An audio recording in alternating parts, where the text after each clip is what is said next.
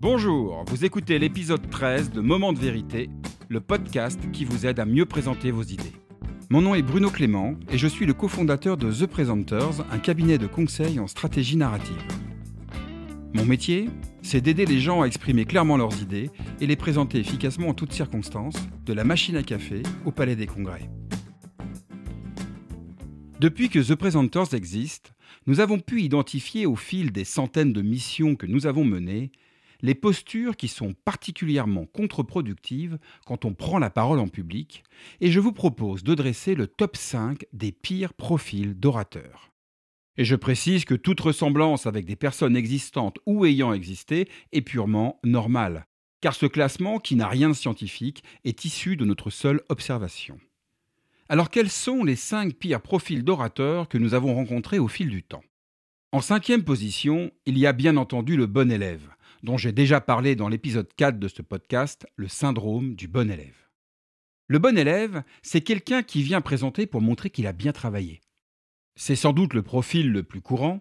En effet, que ce soit devant un comité de direction, devant des clients ou sur la scène d'une convention interne, une prise de parole est très souvent vécue comme un passage au tableau avec le sentiment désagréable d'être jugé.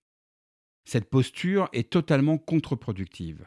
Car n'oubliez pas que si on vous demande de présenter un projet, c'est pour apporter votre éclairage sur un problème que le public se pose, pas pour montrer que vous avez bien travaillé, et encore moins pour avoir une bonne note. En quatrième position, il y a l'expert, ou le scientifique, comme j'aime l'appeler. L'expert, c'est tout simplement le bon élève qui a grandi et qui a pris la confiance. Alors lui, il ne présente pas pour montrer qu'il a bien travaillé, ça il le sait, mais pour démontrer qu'il a raison, ce qui caractérise l'expert, c'est qu'il prend plaisir à partager la complexité de son métier en oubliant un petit détail qui a son importance. Le public n'est pas aussi expert que lui.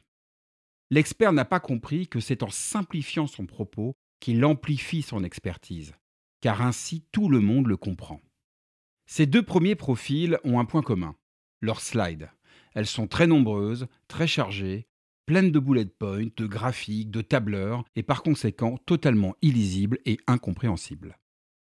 En troisième position, nous avons le donneur de leçons. Alors lui, il prend la parole pour montrer qu'il est le meilleur, qu'il a de l'expérience, et surtout que le public qui l'écoute a une chance incroyable de l'avoir face à lui. Reconnaître un donneur de leçons est assez simple, il parle pour lui-même, car le public auquel il s'adresse ne l'intéresse pas. C'est la raison pour laquelle ce profil d'orateur a très rarement le trac, car impossible pour lui de se sentir jugé par un public qui n'est pas à sa hauteur. Évidemment, cette posture est totalement improductive, car la plupart du temps, elle génère une forte antipathie du public. Et même si les propos d'un donneur de leçons peuvent être pertinents, les messages ne passeront pas le filtre des émotions négatives qu'il génère lors de son intervention. En seconde position, nous avons le showman. Alors lui, il adore présenter. Et tout le monde le sait, parce que naturellement, c'est celui qu'on va chercher pour faire le show, et la plupart du temps, il est même volontaire. Je vous donne un truc pour reconnaître un showman en entreprise. Quand il a fini de prendre la parole, la première question qu'il pose, c'est Alors, comment j'étais? Et le problème, c'est que l'objectif d'une prise de parole, ce n'est pas d'être bon, mais de partager et de défendre vos idées, vos projets, pour embarquer le public qui vous écoute. Pas de vous faire plaisir. Et sur la plus haute marge du podium, on trouve très naturellement celui que nous avons appelé le despote éclairé, le Kim Jong de la présentation. Alors lui, c'est le champion toute catégorie. Non seulement il se fout royalement du public qui est dans la salle, mais aussi de ce qu'il raconte. En effet, il n'est pas là pour partager ses idées, mais pour affirmer son autorité et conforter sa position de chef. Et en tant que leader suprême, il a le droit de prendre en otage son auditoire en l'obligeant à écouter religieusement les éléments de langage qui lui ont été fournis la veille par son service de communication. Évidemment, vous l'avez compris, ces cinq profils sont des caricatures, et en même temps, je suis bien certain que vous mettez des visages sur chacun de ces orateurs. Et à ce stade, j'imagine que la question qui vous brûle les lèvres est de savoir quel est le profil idéal pour un orateur. Eh bien, pour rester dans l'analogie, pour nous, un bon orateur est comme un bon guide de haute montagne. Tout comme le bon élève ou l'expert, un bon guide connaît parfaitement son sujet, son territoire, Mais il ne vous noie pas dans les détails. Il partage l'essentiel et il vous fait gagner du temps. Un bon guide n'est pas non plus un donneur de leçons, mais quelqu'un qui a à cœur de partager ses connaissances, en l'agrémentant d'exemples et d'anecdotes qu'il partage bien volontiers avec son public. Tout comme le showman, un bon guide a le sens de l'animation. En revanche, il a compris qu'il n'est pas là pour se faire plaisir, mais pour faire plaisir aux gens qui l'écoutent en partageant son enthousiasme, sa passion pour un sujet qui l'anime profondément. Enfin, un bon guide n'est pas un despote éclairé c'est un véritable leader d'opinion. C'est un premier de cordée qui prend soin de son public et qui l'accompagne pas à pas en toute sécurité sur le chemin de ses idées. Être un bon orateur guide, c'est comprendre que l'enjeu de toute prise de parole est de créer un lien de confiance entre vous et le public. La confiance en vos idées, la confiance en votre projet et la confiance en votre parole. Car sans confiance, il ne peut pas y avoir d'écoute et encore moins d'engagement.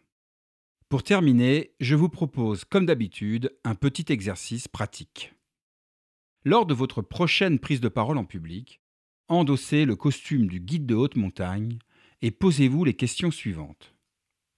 En quoi je peux leur être utile? Quelles sont les idées clés que j'ai envie de partager? Quel chemin je vais prendre pour que ma présentation soit claire et pertinente? Et comment je peux faire de ce moment une expérience à la fois agréable et captivante? Merci d'avoir écouté l'épisode 13 de Moment de vérité. La semaine prochaine, je vous propose un dernier épisode avant la trêve estivale qui pourra vous être utile durant vos vacances.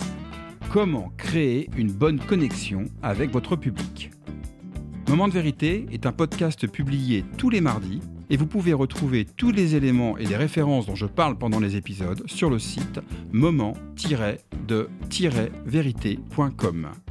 Si ce podcast vous plaît, abonnez-vous sur la plateforme de votre choix, Apple Podcast, Spotify, Deezer, YouTube, pour ne pas rater les nouveaux épisodes chaque semaine. Et vous pouvez également le soutenir en laissant un avis positif accompagné de 5 étoiles, cela permettra à d'autres de le découvrir plus facilement. Je vous dis à très bientôt sur Moment de vérité, le podcast qui vous aide à mieux présenter vos idées.